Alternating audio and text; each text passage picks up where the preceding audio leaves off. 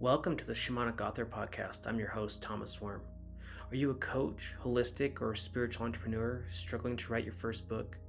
The Shamanic Author Podcast will help you release that resistance inside yourself so you can access that state of being that writing requires.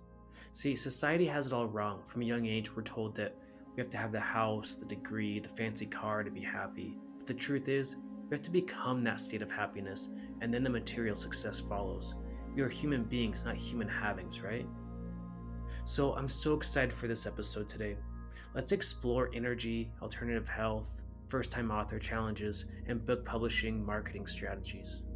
If this sounds like you, I want you to head over to mountainmindtricks.com slash ultimate guide for a free ultimate aspiring author guide.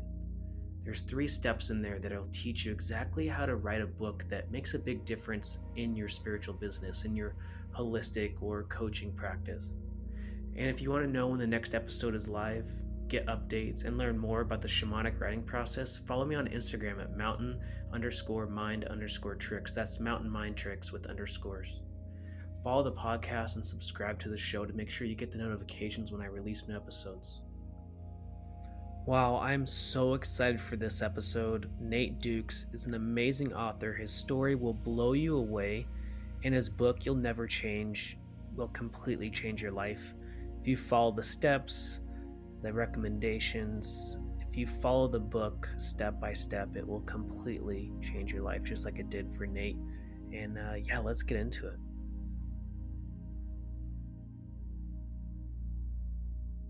Welcome to the podcast. I'm so excited for today. We're blessed to have Nate Dukes. He's an author, speaker, and his story is so inspirational and powerful that that I just had to get him on the podcast as soon as possible. And uh, his book is actually launching this week. And Nate, could you introduce yourself and and let us know where did the book come from? Like, what's the backstory of You'll Never Change? And I love the title, by the way. And I was just scrolling through the book. Uh, I can't wait to read it. And and just tell us how, like, what's the background of this book? How did it happen? Yeah, first of all, thank you so much for having me. This is an incredible podcast. I've been following what you've been doing for a while, and I love, love this show. I love the heart and the ideas behind it. And really, they say that a, a, a good book is the conversations that you have over and over again. Well, for the last several years, I've been doing a lot of coaching and mentorship on guys and girls who want to make a comeback in their life. So they've experienced some form of failure, and where they're at is not where they want to be. Now, there's several reasons why we get stuck and we don't ever actually make a comeback. And that's kind of been my area of expertise these last few years is helping people get to where they want to go. And so I took uh, the principles that I used to make my comeback several years ago. Um, I combined them with my story, uh, put it in a format that was easy to digest, easy to relate to, high on the inspiration. So it's going to make you feel good while you read it, but it's also going to challenge you to grow as well. So this isn't just something that we read and we put down, but there's actual um, a comeback challenge at the end of each chapter. And so this book is designed for anybody that struggles with self doubt anybody that needs to create a vision for their future doesn't even know how to or what that is somebody who might need a mentor in their life and doesn't know how to necessarily find one this book is going to help you uh, deal with rejection and the haters because we've all got them in our life. Um, it's going to do several things that are going to put be the building blocks and the foundational stuff that you need so that in two three four years from now you can look back and say man how did i get here? Um, and that's really been my heart is helping people start from the bottom, create their own comeback, and prove those negative voices in their life wrong. Oh man, I love that so much, and and just reading like the description and going through some of the pages, and I and I went through all the the comeback challenges, and they are solid gold for people that are listening. Like just the comeback challenges alone will absolutely change your life. There's no no doubt in my mind. And and Nate, could you could you tell us like what's the like the story behind like what happened to you that made you so inspirational? Because By the way, your voice is just it's making me get amped up cuz like you're inspiring me already, man. Well, yeah. So I I I understand that I'm uh, inspiring people because I'm inspired myself. You know, Tony Robbins says you can't take anywhere anybody somewhere that you aren't willing to go yourself first. And so this for me is something that I get excited and passionate about because my life hasn't always looked the way it is right now. You know, right now, um, me and my wife we got married last year. She's the most amazing, wonderful person that I've ever met. She is the best thing that ever happened to me. Uh, we bought our first investment property, so uh, I sit on the board of a nonprofit. Um, you know, I do. I, I coach several people. I lead hundreds of volunteers at my church every single week. So my, my life looks very different now than what it used to. So I, just gave you the highlight reel of my story, but it didn't start there. It actually started when I was a little kid. Um, we grew up in the projects. Uh, we were the poor family. We didn't have a whole lot, and I don't really blame my parents for anything that they did. They were really they were kids trying to raise kids. And they had some broken mindsets about finances. They had some broken mindsets about poverty in life and and how to become uh, what you want to be in life. And, and those broken mindsets were passed down to us kids. And and I remember one time my mom coming up to us around Christmas time saying, Hey Nate, I just want you to know there's not going to be a whole lot of presents underneath the Christmas tree this year. And as a kid, man, that's never anything you want to hear, right? But there was this really great church that came and, and they bought Christmas presents for my mom. And I remember that that Christmas was really special, but I also knew that it didn't come from my parents. And so we had this understanding that there was never going to be enough. And, and I really wanted to break out of that. And so I started going to this church at a young age and they were super great people, but I always had this feeling, nobody ever said it out loud, but I always felt like God was watching me and he was waiting for me to mess up. And as soon as I did something wrong, he was going to punish me. And so when I turned 18 and went away to college for the very first time, man, I felt like nobody was watching me. And that's when I first got introduced to alcohol. I got first introduced to drugs, and I wanted to escape the chaos of my childhood. But instead of bettering myself at school, I actually found myself uh, obsessed and enveloped into this party culture and lifestyle that college offered me. And so, what started out as a weekend thing turned into a daily thing. And then all of a sudden, my partying was competing against with my studying. And I found myself taking prescription ADD medication. And man, when I took that for the first time, I felt like Superman and I could accomplish things and I was focused. And that actually translated me into trying harder drugs and harder drugs and and all of a sudden what was a casual drug experience turned into a full-blown drug addiction. And so i went to college for four years managed not to graduate or come anywhere close to a degree but i did get a master's in having a really good time. Um, i don't want to lie i had a blast while i was in college until it wasn't fun anymore. I had a fun time until it wasn't fun.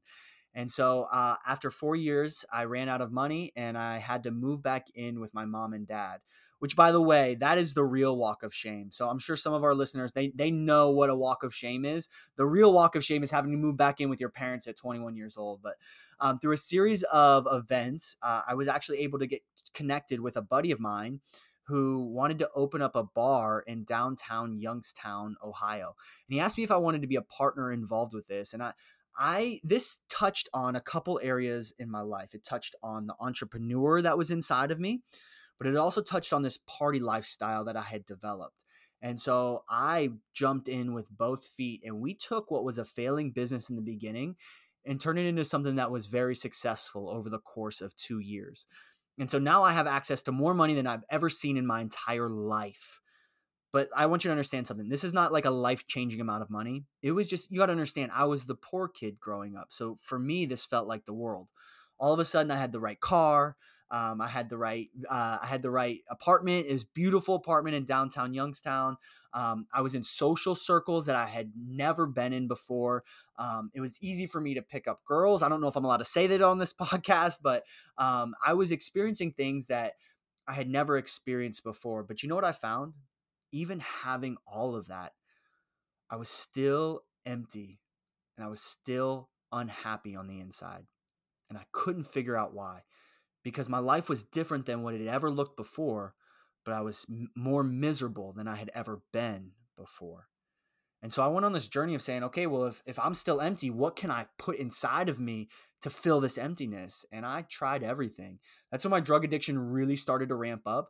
But I also developed this really severe gambling addiction as well. And uh, listen, I am the classic definition of a bad gambler. Okay, I uh, I wasn't any good. If you don't know anything about gambling, it is designed for the house to always win, and the house always won when I went to the casino. But I was addicted to the high that it gave me, and so I kept going back. And over the course of a year, I ended up really gambling and losing everything that I personally owned. Uh, I gambled it all away, and so my bank accounts were on empty but what was interesting was that the business bank accounts were on full.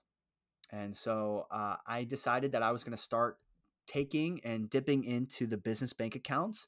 Um, is a decision that I really regret, but I guess in that moment I was thinking, well, geez, I'm the I'm the owner of this business anyways. Isn't it my money? Well, here's the thing: you can't take pers or you can't take business money and use it for personal investments. That is called embezzlement. And so I was stealing money from these business bank accounts to fuel my drug and gambling addiction. And uh, we had several employees who worked for us at that time, and these people worked hard, man. They were great. They they had to put food on their table for their kids. They had to pay their bills. And I remember one day it was uh, it was payday, and my business partner came up to me and he said, "All right, Nate, it's time to cut the checks for everybody." And I just came clean to him in that moment. I said, "Hey, if we write these checks, there's not going to be enough money to cover them in the accounts." And you could see the look on his face. He was confused. He was frustrated. He was upset. I don't think he fully processed it in that moment. But then things started to catch up to him and he started to realize what was going on. In that moment, he realized that I had taken the payroll money the night before and I I gambled it all away. And uh, so he gave me mult- an ultimatum at that point. He said, You can either sign everything over to me free and clear and walk away from this business completely, or I'm going to get a lawyer involved and I'm going to press charges. And so here I was, 26 years old, not knowing who I am. Uh, my identity's wrapped up in being a business owner. And when that business was taken away from me, I didn't know who I was. And so once again, I moved back in with my mom and dad, and they had no idea what to do with me. I was super depressed, full of anxiety, still dealing with a drug and gambling addiction. I could I could hardly hold down a job. I'd get a job at a local restaurant as a server, and I'd uh, I'd end up resorting back to what I, I, I instinctually knew, which was to steal. And so I'd take money from the cash register, I get caught, and then I would get fired. And this happened three different times. And finally, the last time, I was walking around my parents' apartment complex. I'd just gotten fired. I'd taken a handful of pills. It was three in the morning, and I was just I was just trying to find anything that I could get my hands on to sell for more money. And I was walking around to different vehicles in the parking lot, trying to see if any of them were unlocked to see if I could find anything to take. And I ended up opening up the car door to a 1999 Buick LeSabre.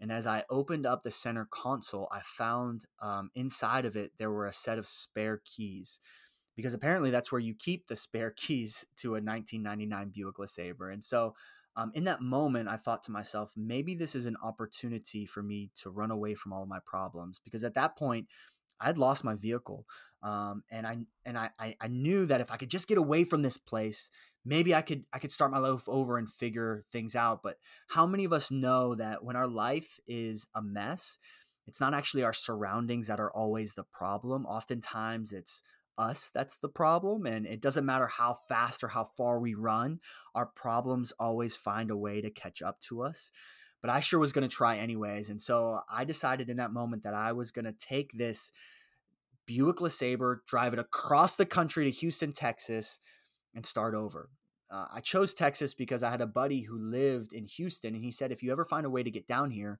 I'll help you start over. I'll help you get back on your feet. Now, he had no idea that I was about to steal this car, but I packed up five garbage bags of clothes and I, I headed for Texas. I made it about halfway, right outside of Nashville, Tennessee, a small town called Ashland City. I was parked at a laundromat slash gas station where I was just trying to get some sleep. I had been up for three days at that point, and I knew I didn't want to show up looking like a mess. And so I was woken up at 9 a.m. to three really loud bangs on the car window, and a stranger's hand reached in. It grabbed me by the chest, threw me to the ground, put me in handcuffs, and sat me in the back of a cop car. And the weight of every decision that I had ever made in my life sat on my chest like a ton of bricks. And this thought kept replaying in my mind over and over and over again. which is you'll never change. And I'd heard that from teachers before, I'd heard that from ex girlfriends, but I think that oftentimes the loudest voice is the one that is in our own head. And it kept telling me, This is your life. You're never going to change.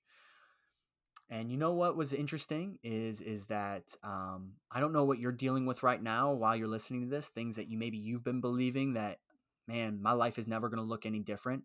I'm just here to tell you that uh, the experiences that I've had, uh, my message is very simple. You can change, and I actually believe that God can help you do it.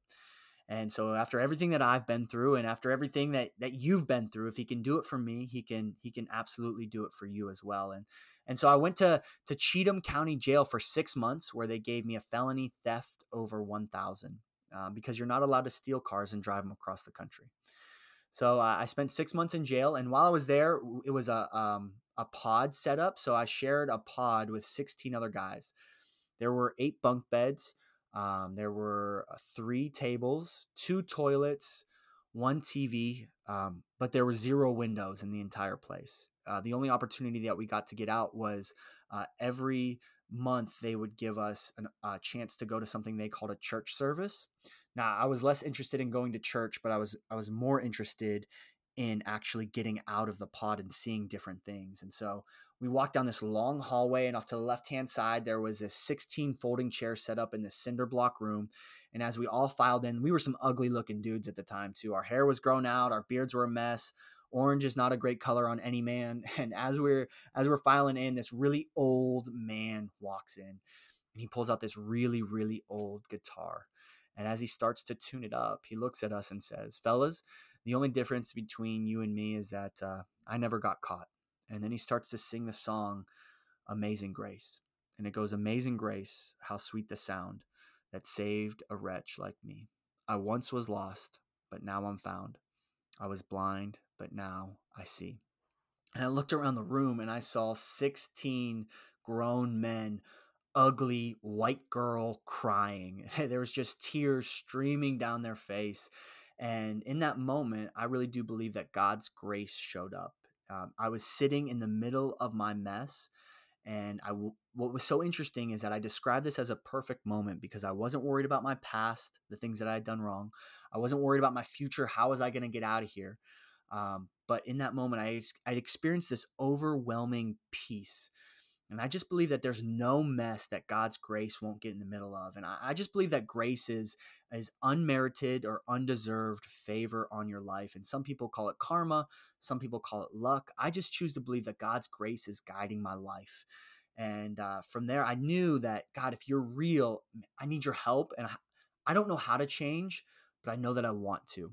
And so when I got out of jail, I knew that I needed to make some new decisions and I ended up getting connected with a local church. My little sister, she she um, invited me, and I wasn't really interested in going, but she said, you know, it's better than anything else you've been doing for a while, so why don't you give it a shot? And the truth was is that she was right and so um, i went to church and i was a mess of a person man.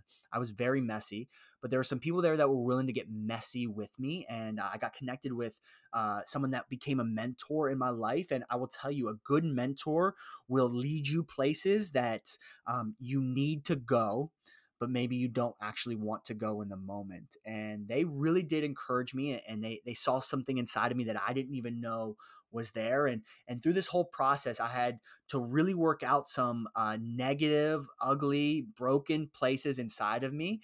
And i had I had this understanding that god forgave me. He he he loved me but i i still wasn't ready to forgive myself. And so, through going on this process, I, I learned what self love was. And I went on this personal development journey where I really got deep into how do I heal from the past traumas that I had experienced. And I went on a journey of making amends to other people. And, and now my life looks completely different. I talked to you about what my highlight reel is. And, and so, I was able to make my comeback. And, and now, one of the great passions of my life is helping other people make their comeback. And so my life is not just about chasing success anymore, but really I'm trying to chase impact and what does fulfillment look like and, and how do I help other people because that's what is going to ultimately fill me up.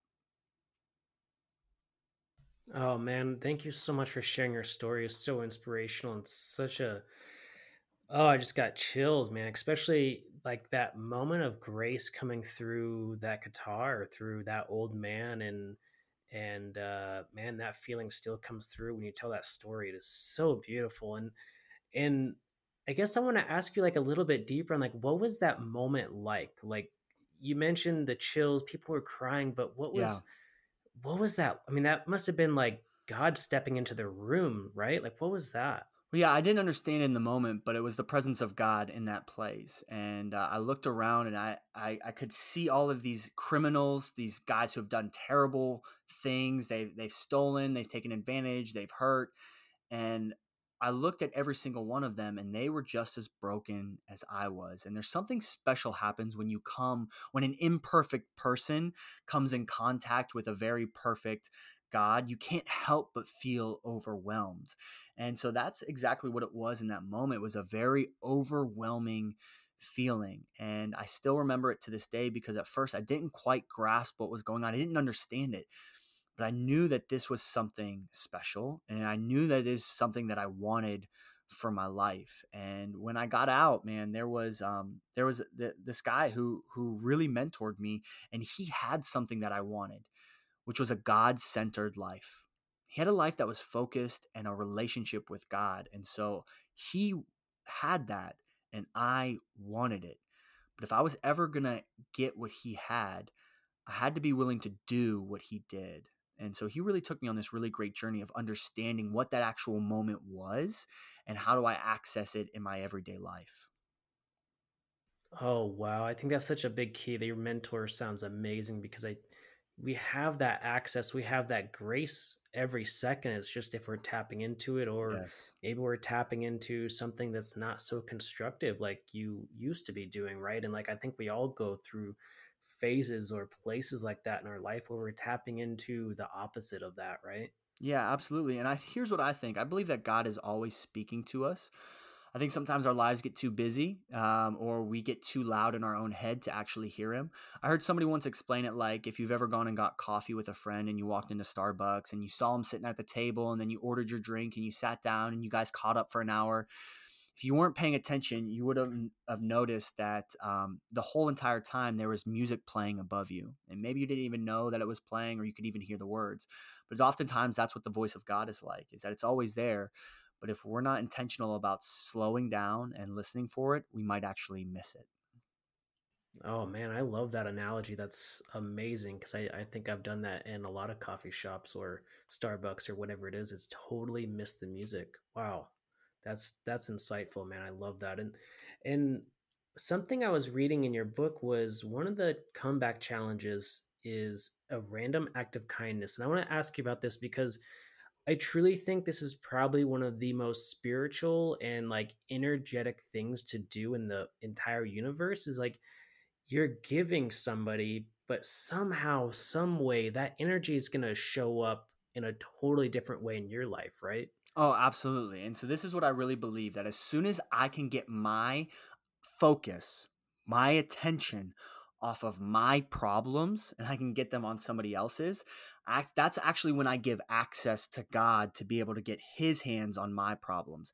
If my hands are so tightly wrapped up on everything that's wrong with me, I'm not letting anybody else come in to be able to help with that. But as soon as I take my hands off my problems, I put them down, I begin to help other people, which, by the way, the side effect of helping people is fulfillment in our life.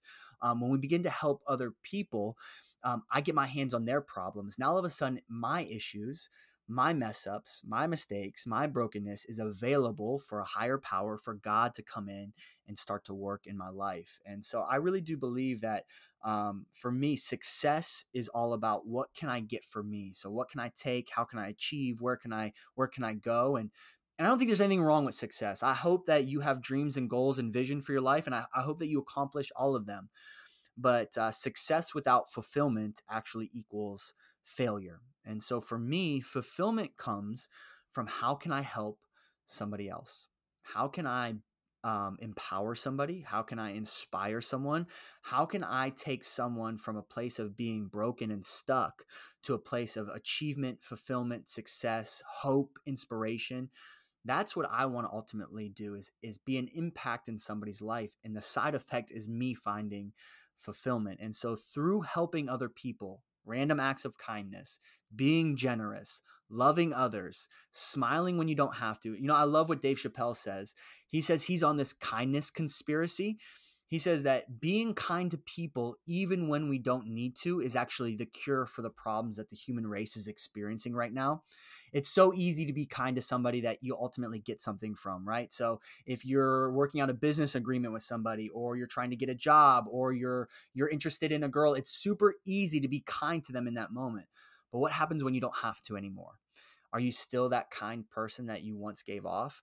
And so for him, what he said is that I want to be kind to people even when I get nothing in return.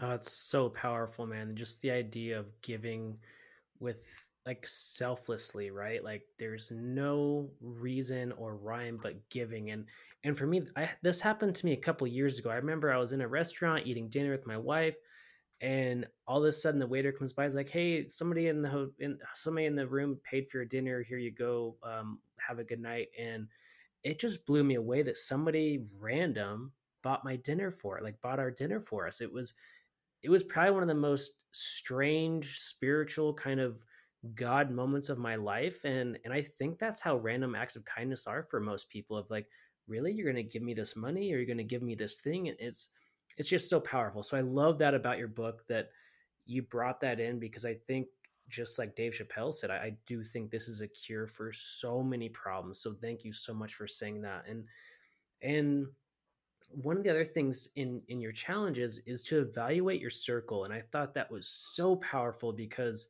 you know i guess in psychology or whatever we, we always hear like you're kind of the sum of the five relationships you have and, and when i started digging deeper into evaluating your circle it's, it's exactly what you're talking about i was like who are you with? What a, what a relationships are you cultivating? And, and i really appreciated that. Did you want to speak on that more? Yeah so you're absolutely right. So psychology will tell us that you're the average of the five people that you spend the most time with. Um, science will actually show you that you will make the average amount of money of the five people that you spend the most time with. And so if we actually understand this principle if we believe it to be true then we have some personal responsibility that we have to take into account of if i don't like the direction that the people in my life are going am i willing to be choosy? Am i willing to be selective on who i let into my life? And so when i talk about this it can be a little uncomfortable for some people and i totally understand why. They'll start to think themselves are, are you telling me i have to give up on people? Are you telling me i have to walk away from friendships? Are you telling me i have to say no and for some of you, absolutely. For some of you, this is actually the permission that you have been waiting for to walk away from that toxic relationship that you know has been taking you away from the direction, the purpose, the calling that is on your life right now, and you feel dragged in the opposite direction. You do not need that in your life. You have every right to say, I am uh, I am being selective with who I let speak into my life. I'm being selective with who I surround myself with. Um, it, it, it's like this. The, the rule of thumb is I never want to take advice from somebody that I'm not willing to trade places with. For instance, um, I, I don't want to take financial advice from my broke uncle at the barbecue. I love you, Unc. You're great. You're amazing. You're funny. Um, but you've shown me what not to do. And so I need people in my life who are going to show me what to do. Um, I, I want several types of people in my life. First type of person is somebody that I get the opportunity to pour into, somebody that I get to love, I get to support, I get to cheer on, I get to root for. I need somebody on my same level, somebody that's going through the same things that I'm going through, somebody that I can relate to. I can take the armor off around. I can um, I can be real and vulnerable and honest with. And then I need somebody in my life who's a little farther ahead than what I am, someone that can speak into my situation, who can encourage me and say, "Hey, don't worry, it gets better," or "Listen, you you need to uh, uh, pivot here. You need to watch out for this." I love this saying that your growth is directly connected with your group.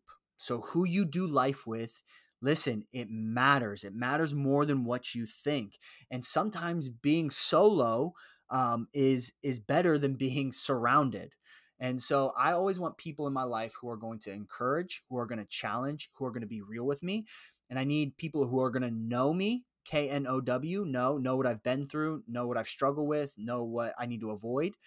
And then I need people in my life that are going to know, N O, know me. No, Nate, that doesn't look good on you. No, Nate, you shouldn't send that text. No, Nate, you shouldn't let this resentment build up in your life. I need these types of people because we have blind spots as human beings. We have these areas of our life that we don't necessarily see. And so I am dependent on my circle. I'm dependent on my group to be that support system for me. I have to be willing to take personal responsibility and take an inventory of who do I do life with. And if you don't like it, you have the right to change it. You don't have to feel stuck because, well, these are my friends and I don't want to give up on them. But man, are, are they actually your friends? Do they actually support your dreams? Do they actually believe in you? Do they actually want what's best for you? Because a friend will who wants what's best for you isn't always worried about your feelings. You know, they might say something to you that hurts, but maybe it's something that you actually needed to hear. And so that's the type of people that I really want in my life because you are the sum total of the five people you do life with. You are going to make the average amount of money that you surround yourself with. And so now for me understanding that I've gotten to this place where I I'm very selective but I'm also very thankful. I'm grateful for the people that I have in my life now because these are pure, genuine, honest people. But it took me a journey of saying no to a whole lot of people to get here. Oh man, I love that so much, and and for me, this resonates so much because you know in the last last couple years, I've transitioned careers from firefighting to doing, you know, the book publishing, the book coaching, the mental emotional release work, and my entire circle has completely changed. I think I don't really resonate with any firefighters anymore, and it's at first it was sad, but now it's it's like no, this is where I want to be. This is what I want my life, and so everybody listening, like your circle, just like Nate is talking about, is everything. And and I just seriously, Nate, this book is gold. Like for everybody listening, like you gotta check this book out because I'm telling you, there's so much. Like we've just hit on a couple things in here. Uh, this book is gonna change your life. And and Nate, what I want to ask you about is is the process that you went through to write this because there's there's so many different journeys that yeah authors go through and and i'm curious what yours was like. Yeah so for me uh mine was v- very interesting. So i had this dream this goal this vision whatever you want to call it to write a book because i wanted this to make an impact in somebody's life. I wanted to create a book a resource that somebody could read and start to make their comeback almost immediately after reading it. And uh, for so I sat down uh, for the first time to try to write the book, and I spent two hours on it. And at the two and a half hour mark, I deleted everything and I started over.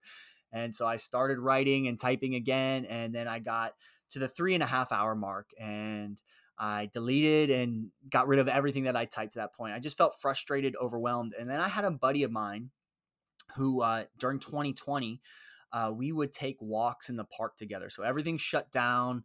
We don't have uh, work. We are just trying to stay physically active. And so we started taking walks in the park together and we just talk about life and we catch up.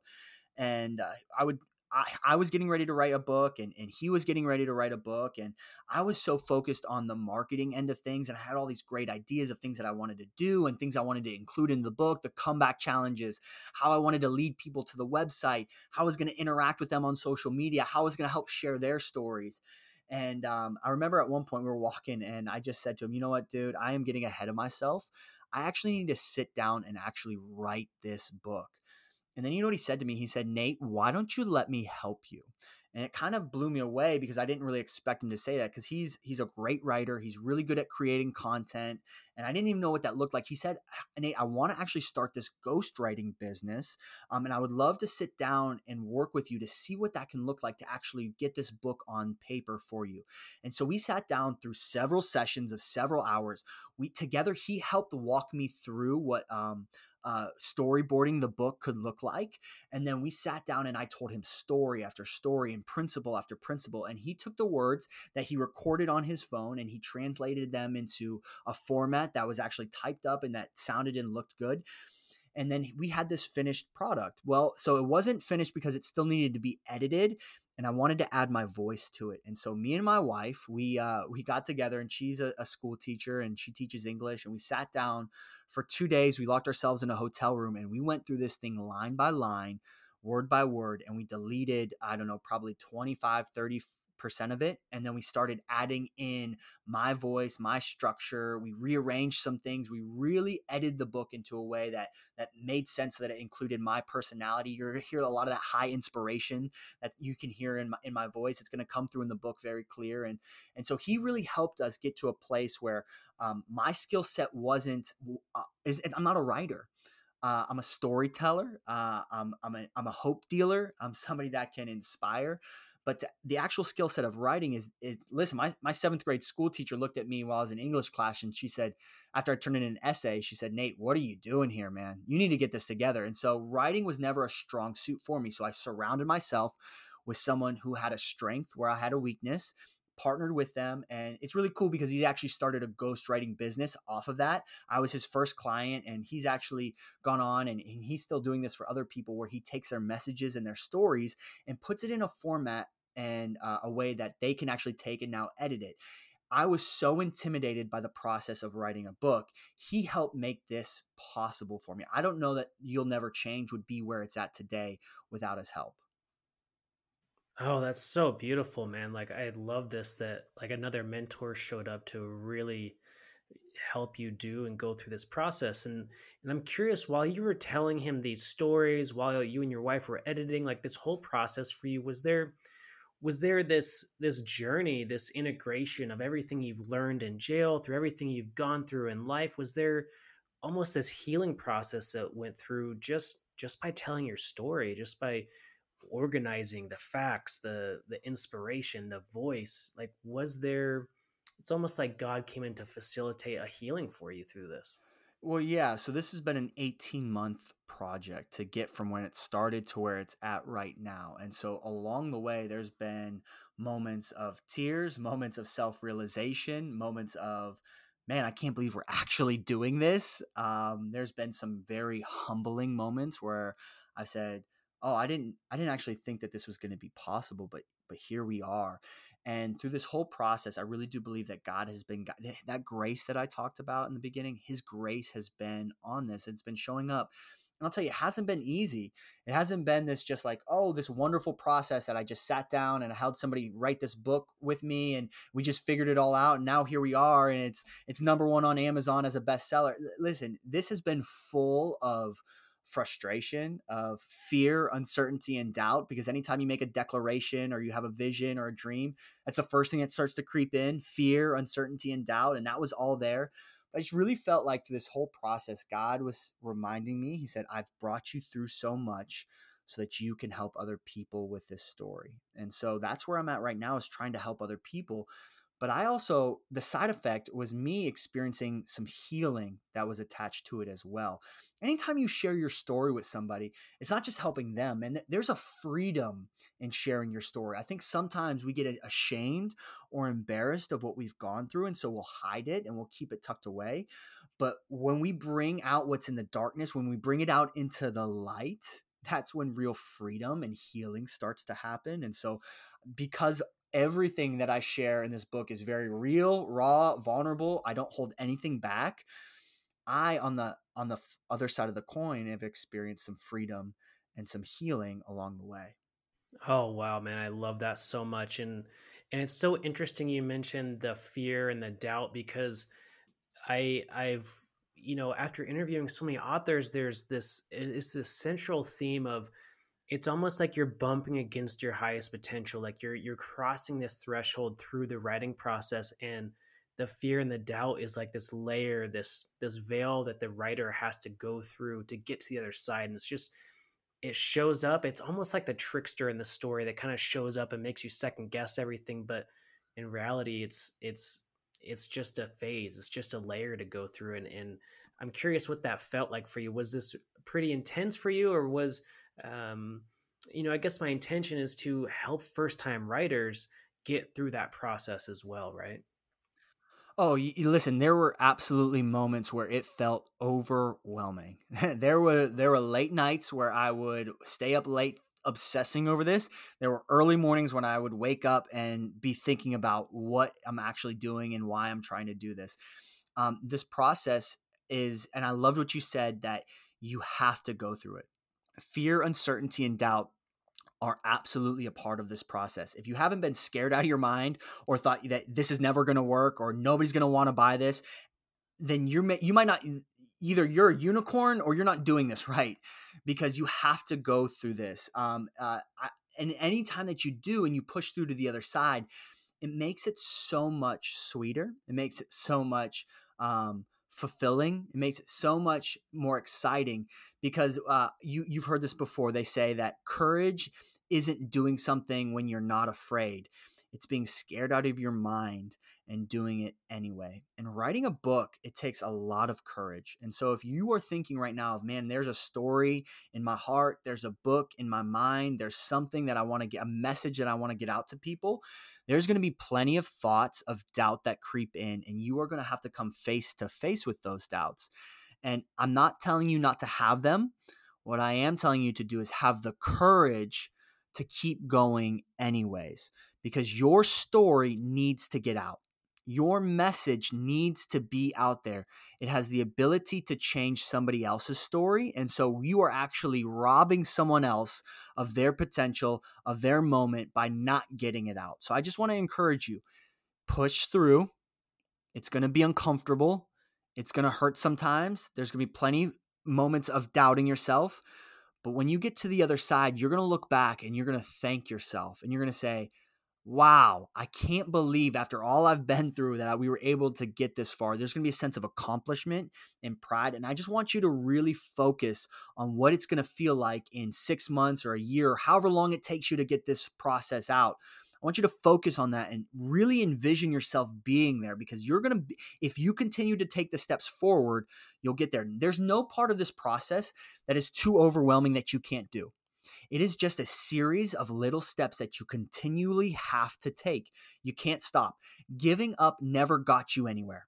So you're not going to give up this time. There's something beautiful about building your life or building your book or building your message brick by brick. And don't look at somebody else's finished product and say, I wish I had what they had. Because behind every finished product is a process that somebody had to walk through and you are walking through your process right now. Oh man, you, you're so inspirational. You're just giving me chills. I love it. Thank you so much. And and and I was like before before we uh, got on the podcast here, I was checking out your book on Amazon and looking at the ranking, and it is ranked really high. You know, like you mentioned, you you hit number one bestseller, but the overall rank still is is uh, congratulations, man. It is really high. Like, thank you so much. Job. I really yeah, appreciate it, that. Yeah, absolutely. And I'm curious on on um, you know, did you do a self-publishing? Did you go to a traditional publisher? Like how did the publishing go for you? Yeah, so um I, there's two routes, right? You can go through a, a, a publisher and or you can self-publish through Amazon. Um, I, I, know that if you go through a publisher, that they um, they handle a lot, of, a lot of the distribution. But if you're a first-time author, sometimes they won't always help with the marketing end of things. And so I couldn't get a publishing deal even if I wanted one. I don't even know anybody in that space. And so I decided to self publish um, because I was going to handle a lot of the marketing on the back end, and also too that means I would I would get the majority of the royalties as well. And so for me, I really um, became a student of book marketing, and I don't think that I've completely cracked the code on it but I, I, figured out a few things. And uh, coming from somebody who had zero audience, so I don't have a platform. I never, um, I, I'm, I don't have a big name or a huge email list. I have a couple hundred friends on Facebook and some Instagram followers. It wasn't much but I've built everything that I have so far. And so the first thing, first step that I did is I learned how to create a launch team. So the launch team was really responsible for getting this book out and, and spreading the word and pumping it up. They're like a street team for any kind of band or product. And so this book was actually finished, done, completed um, at the end of January. And I purposely decided to wait till June to to put it out because I was giving it enough time to build buzz for it, to build momentum, to get people excited for it. Though even though I, I knew that it was finished and I wanted to get it out, I knew that if I could create enough momentum for it, that the book would actually go farther if I waited. And so I waited a few months, created this launch team. I had a, a, a sign up on my website. So if you want to copy that or see what I did, you can go to you'll never change slash launch team and you can see the form that I use, the video that I use, the that I would be to be involved. The requirements for being on the launch team were you were going to pre order a book at a discounted rate, you were going to leave a review on Amazon, which is huge. We'll talk about that in a second and you're going to share everything on social media. In return, you get access to a free private Facebook group that I created. Um, you get behind the scenes content. I serve them every single week. I spent time with them. I encourage them. I listen to their stories. They listen to mine.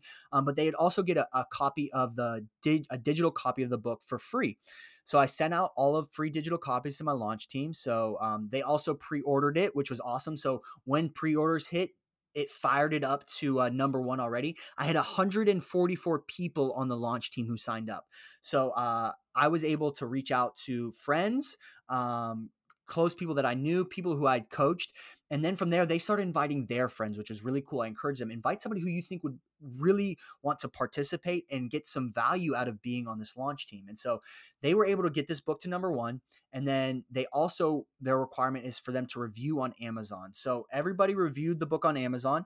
Um, the book came out a week ago, and uh, so far it has 59 reviews on it as of today um that and but amazon is still they take several days and weeks to review the reviews because they they want to make sure that they're legit so not actually every review is going to get submitted amazon is not interested in hearing how great of a person that i am they don't care if you know me they don't care if you like me um, they are more interested in knowing about the book they want your thoughts on the book, not the thoughts on the author. So, just some advice for anybody that is thinking about writing a review for someone make sure you really focus on the book. And I really stress that to the launch team that we want to talk about the book only. And so they were able to, um, review it and and so far uh, I, have gotten booked at several different locations to speak about this book um, i just finished up on this sunday I, I shared the message at rust city church in niles ohio I've been booked in several conferences, one in Columbus. I'm going to one in Maine at the end of June. And,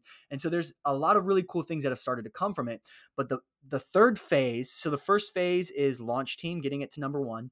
The second phase is reviews. Reviews are very important because it provides social proof. We care so much about what people think that we've never met before. I've never, you've never met anybody that reviews something on Amazon, but we care so much about what they think about the product. And so this provides that social proof. Reviews are highly, I cannot stress the importance of this enough. My goal for the uh, end of the month is to have 100 reviews, and I'd like to try and make a huge push to 250 reviews by the end of the year. And so, um, and then hopefully uh, get to a thousand reviews by the end of next year. And so you really want to push hard for reviews.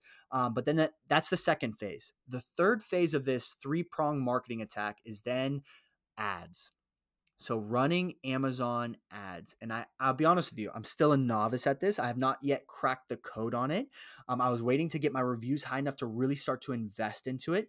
But everything that I've learned from ads is, is that in the beginning, it's going to take an initial investment. So you want to test, test, test, find out what copy works, find out what imaging works. You have to realize that uh, we're just discovering what is my target audience what is this what problem is this solving for what um, ideal customer avatar? Who am i targeting? What do they want to see? And so once you find a way to get your ad cost below what your revenue is coming in from the book then you have the opportunity to start to scale your advertisement. So, for instance, let's say you're investing in $500 a month in advertising, but you're making 750 a, a month in book sales. Well, that's a good indicator that maybe it's time to scale. And so, if I'm investing a thousand or fifteen hundred or or, or five thousand dollars into advertising, but uh, I'm making a return on my investment, then then you're really in the sweet spot. And so that's what I'm going to start experimenting over these next few weeks and this next month of what is um, starting to test my initial ads for this book. What does that actually look like? Oh wow, man, I love that so much. Yeah, the launch team is so critical. and the gosh the keywords and the categories have to be perfect when you publish and uh, I, I love this man the amazon ads are it probably is one of the best advertising platforms just because of the simplicity and also that person is looking for a book and they might be yes. looking at this book and then they're shopping for that book and then it's like 10 books later they see an ad for yours and like oh that looks interesting. So they're hot. They're like they're steaming hot. They want to buy a book right now and you get to advertise to that person and it, it is so much more powerful than say the facebook or instagram ads where they're just kind of cold right Yes. Yes. Yeah, they're they're already looking to buy. So why don't we put our advertisement dollars in front of the people who want to buy? Absolutely. And so I'm curious, have you been using KDP Rocket at all for some of your Amazon ads? So I haven't um, actually experimented with any ads yet. I'm still in the like observation phase and learning. So I'm actually um, a sponge right now, trying to soak up as much knowledge and information. I'm asking questions to people who have done it before, um, who have gone before me. I'm trying to pick their brains. Where what do I stay away from? what do i move towards and so this is the same thing that i teach um, these guys that i coach is that like hey you can take advice and learn from people who have done it a certain way you can model their actions and get their results and so that's what i'm looking at right now is what does it look like to model somebody who's been before me Oh, I love that, man. Yeah, and and I'm curious, did somebody coach you or did you have some sort of mentor in publishing or um, did somebody teach you all this? Because it sounds like either you watched a ton of YouTube or like you know how to publish a book, right? YouTube University is an amazing place, man. Um, and so I, I got very obsessed with learning how to market a book. Um, a big fear of mine was is that uh, I'm gonna put my life, my heart, my soul into something, and nobody's gonna even know that it's there. And so marketing isn't forcing anybody to buy anything. Marketing is just letting people know, "Hey, I did something. Hey, I created this and and maybe you want this and and it doesn't matter how many people want your product. If they don't know it's there, they're never going to buy it." And so I really got obsessed with what does it look like to publish a book the right way or at least with the information that, I had. And so I had a couple people who um, had had done it differently, but really um, YouTube University. YouTube, man. I just got obsessed with finding. And, and you know what I did is I was looking at other people's launch teams and what they did and their strategies and how that worked. And I kind of picked and pulled from a buffet of different options and uh, i really made this own my own um, my own like uh, amalgamation of what i thought was going to work a lot of this stuff was a hypothesis a lot of this stuff was a guess but i just had this unrelenting faith that man i am somebody that figures it out that's a that's an internal thought monologue and dialogue I have with myself. You figure things out. You do hard things, and so um, there's a reason why it, uh, the book was done in, in February, but I I waited till June. I needed to learn how to do this the right way. Oh man, that's so powerful. Yeah, YouTube University changes everybody's life. I mean, it's you can learn how to do something. It just takes a little bit of time and and and Nate, thank you so much for being here, man. Like you are so inspirational, uh, so grounded, and and just there's the book is outstanding. Like I'm just so thankful you came on the podcast, and I'm curious, is there anything I haven't asked you about? Anything you want to go back to to clarify? Anything you want to go deeper with? Yeah, so a big passion of mine is helping people who feel stuck and who are ready to make that next step. Um, and so, what I've actually started to do is I've been going to different rehab facilities, recovery centers, um, um, and different meetings where people are ready to make a change in their life. And I've been able to actually give this book away to them for free. And the whole reason I'm able to do that is through this Pay It Forward initiative that I've created, where somebody um, can actually go and buy a book for someone that they have never met before in their life. And I will personally make sure that I deliver it to them. And you actually get the opportunity to be a part of somebody else's comeback story. And so we want to talk about doing a, a random act of kindness for somebody. You literally get to pay it forward and watch as somebody else's life gets to be transformed and changed. And so if you want to participate that, if you want to help, if you want to be a part of somebody's solution, you can go to you'llneverchange.com slash pay it forward. Um, I have a, a, a goal of giving away a thousand books this year. And I really have this dream of giving away 10,000 books in 2022. And so that is where I'm really focusing a lot of my effort and energy is getting this book in the hands of people who might not ever buy it for themselves. And so if you'd like to partner with me, if you'd like to be a part of somebody else's comeback, again, that's you'll never change.com slash pay it forward. Oh man, I love that. That's the ultimate act of kindness is changing somebody's life with a book because I think we've all experienced that one book, that one book that completely changed your life. And as an author, as a reader, it doesn't matter. To be a part of that journey is is just uh, so powerful, man. So, gosh, that's so amazing. I love it. And and for everybody listening, like if you want to pay it forward, check it out. And and uh, Nate, where can people find you? You know, you have the website there, but where can people find you on on socials and the website and all that? Yeah, so uh, you can find me on Instagram at who is Nate Dukes, or you can find me on Facebook. Um, it's facebook.com slash who is Nate Dukes. Um, you could sign up for uh, my weekly email that I send out. Uh, it's called a, a, weekly wisdom. You know, the internet the internet is a crazy place, uh, but I've curated some of the best YouTube videos, podcasts, audiobooks, books, things that I'm reading and listening to, and I call it wisdom. Um, and so if you want to sign up for that, you can go to you'llneverchange.com slash wisdom. Oh, it's so beautiful, man. And and uh, I know you're a coach, and, and what kind of coaching do you do with folks? Like, what who is your ideal client? So somebody who's ready to make a comeback, somebody that's experienced failure. Um, they and it doesn't necessarily have to be in the form of addiction. Um, even though I have coached several guys who have felt like, man, I'm ready to make some changes in my life, I, and I just don't believe that getting clean and sober is the goal of anybody's life. I really do believe that that's a side effect of wanting more. So if you want more, if you're hungry to go to another level, and you want to experience fulfillment along the way. Um, I do this six week mentorship program that I do, and I'd love to talk about that with anybody that's interested. Oh, that's so awesome! And and uh, any final thoughts here? Any any last words for folks that are listening? Yeah, if you are ready to write a book and you have a message and you are feeling like, man, there's something more inside of me, I just want to encourage you foster that. Don't run away from it. Lean into that because it's there for a reason. God did not place that there as just a fun idea for you. He placed it there so you could start to meditate and build on it. So I hope that encourages you. I hope that builds you up. You're actually doing something of significance. And anytime you do something of significance, you're always going to start to attract some some haters or some fear or some doubt. And so if if you are experiencing fear, it is a sign of significance. Uncertainty is a sign of significance. Haters are a sign of significance. So lean into that, push through, and watch what comes on the other side. Oh man, such a powerful, such a powerful message, and uh, yeah, so true. And this is what the whole podcast is about: is really inspiring that person that has that book that's just screaming in the back of their mind, but they're trying to ignore it. That's that's who listens to this podcast, and that's who is uh, I want to inspire to write a book. So thank you, Nate, for that message, and and uh, thank you so much for an amazing interview. And uh, just God bless you because you're changing the world one book at a one book at a time. And I love it. I love your mission. I love your message. And thank you so much for being on the podcast. And for everybody listening, check out check out the links in the notes.